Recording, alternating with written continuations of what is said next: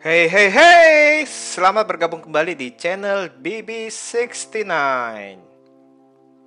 Pada episode kali ini kita akan membahas sebuah serial baru nih yang masih cuma ada dua episode dulu nih. Film serial ini berjudul Mystic Pop Up Bar. Oke, uh, sebelum kita mulai, kita dengarkan terlebih dahulu trailernya.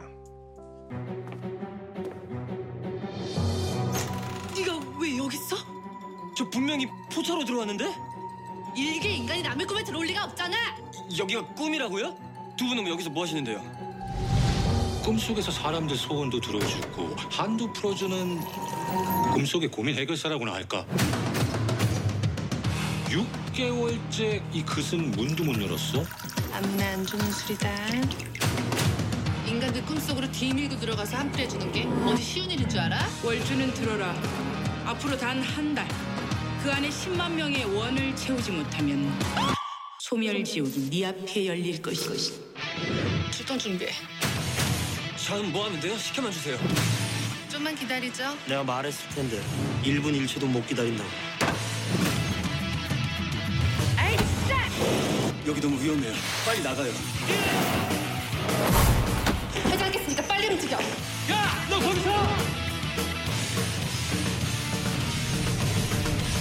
포차 한번 놀러 오세요. Serial ini merupakan serial drama komedi fantasi yang diangkat dari webtoon yang berjudul Twin Tops Bar karya Bae Hye Soo. Namun, walaupun itu diambil dari webtoon, ternyata konon dikatakan bahwa serial ini akan memberikan hal-hal yang berbeda daripada yang ada di webtoonnya. Serial ini sendiri berkisah mengenai seorang wanita yang berusia 500 tahun yang bernama Wulju yang diperankan oleh Hwang Jung Un. Wanita ini memiliki sebuah bar yang misterius. Bar yang dioperasionalkan bersama sang asisten yang bernama Gui yang diperankan oleh Choi Won Yang sebenarnya digunakan untuk membantu orang-orang yang bermasalah. Adapun caranya adalah melalui media mimpi di mana mereka mendatangi orang-orang tersebut melalui mimpi. Keberadaan bar tersebut adalah alat atau sarana penebusan dosa dari kesalahan Wolju di masa lalunya, di mana ia menjadi penyebab hilangnya 100.000 nyawa manusia. Sehingga ia mendapatkan hukuman dalam bentuk kewajiban menyelamatkan jiwa sejumlah 100.000 juga. Permasalahannya adalah ada batas waktu yang ditentukan ternyata. Dan bila tidak bisa mencapai angka tersebut, maka ia akan masuk di neraka dan akan dimusnahkan. Dalam kebingungannya, Wulju bertemu dengan Kang Bai yang diperankan oleh Yuk Sung Jae, yakni seorang pemuda yang mempunyai keahlian khusus di mana ia dapat membuat orang yang disentuh atau menyentuh dirinya menceritakan segala isi hatinya dengan jujur. Maka Wilju merekrut Gang Pai dan mulailah aksi mereka bertiga dalam menyelamatkan jiwa manusia melalui bar tersebut. Serial drama ini seperti yang tadi saya bilang ini uh, baru berjumlah dua episode. Namun cukup menyenangkan nih untuk ditonton. Dan seperti film-film Korea Selatan lainnya, serial ini memang pandai meramu antara komedi, thriller, dan drama yang mengharu biru menjadi sebuah tontonan yang menarik. Menonton episode pembuka saja, kita sudah diberikan rasa yang bercampur aduk nih. Adakan pembuka yang begitu serius, mungkin saja bisa menipu kita. Karena padahal film ini mempunyai unsur komedi yang gila-gilaan juga. Dari dua episode saja, saya sudah mendapatkan kesan bahwa serial ini akan mengangkat isu-isu yang menjadi masalah dalam kehidupan manusia dari zaman dahulu sampai sekarang nih. Seperti misalkan nomor satu nih, pelecehan dan perbuatan tidak menyenangkan di tempat kerja.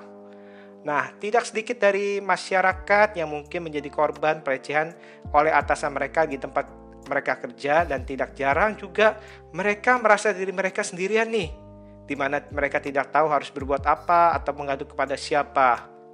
Hal ini sering menyebabkan tekanan mental yang begitu besar eh, yang dapat menyebabkan depresi sampai uh, timbulnya tindakan bunuh diri. Serial ini menyampaikan bahwa mereka sebaiknya minta tolong pada siapa pun yang mereka percaya.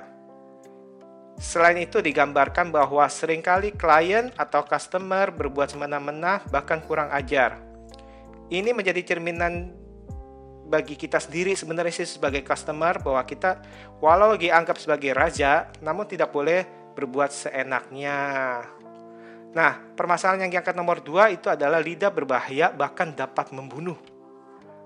Pada serial ini digambarkan bahwa begitu fatalnya ucapan yang tidak benar itu dapat mempengaruhi kehidupan seseorang. Baik itu berupa fitnah, gosip, maupun celaan atau cemooh yang tidak disaring terlebih dahulu.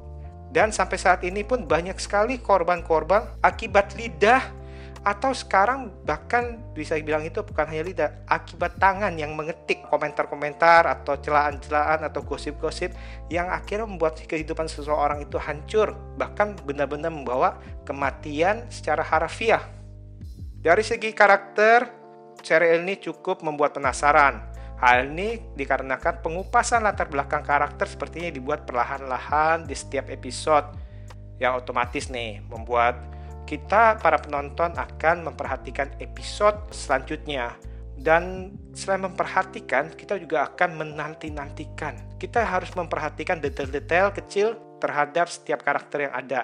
Untuk mengetahui atau mendapat gambaran kurang lebih sebenarnya siapa sih karakter ini untuk para pemainnya cukup baik membawakan peran mereka sesuai dengan karakter mereka Yuk Sung Jae sangat baik berperan sebagai karakter pemuda pemalu yang canggung. Oh ya, sebagai informasi saja bahwa serial ini merupakan drama terakhir beliau nih sebelum menjalankan wajib militer. Jadi untuk para fansnya, film ini harus ditonton. Film ini ternyata juga merupakan comebacknya atau kembalinya dari artis Hwang Jung Eun dalam dunia peran sejak drama terakhir yang diperankannya yakni berjudul Goblin pada tahun 2017 nih. Kurang lebih udah tiga tahun nih dia vakum nih. Di sini ia sangat cocok memerankan karakter Wulju yang meledak-ledak, pemarah, namun di satu waktu sensitif dan mempunyai empati terhadap orang yang bermasalah. Serial mengangkat tiga alam, yakni alam manusia, mimpi, dan roh, Sepertinya menurut saya akan menjadi tontonan yang sangat menjanjikan karena seperti yang tadi saya bilang itu punya premis dan isu yang diangkat ini cukup menarik nih. Apalagi para pemainnya tidak sembarangan. Namun, serial ini bukanlah sempurna.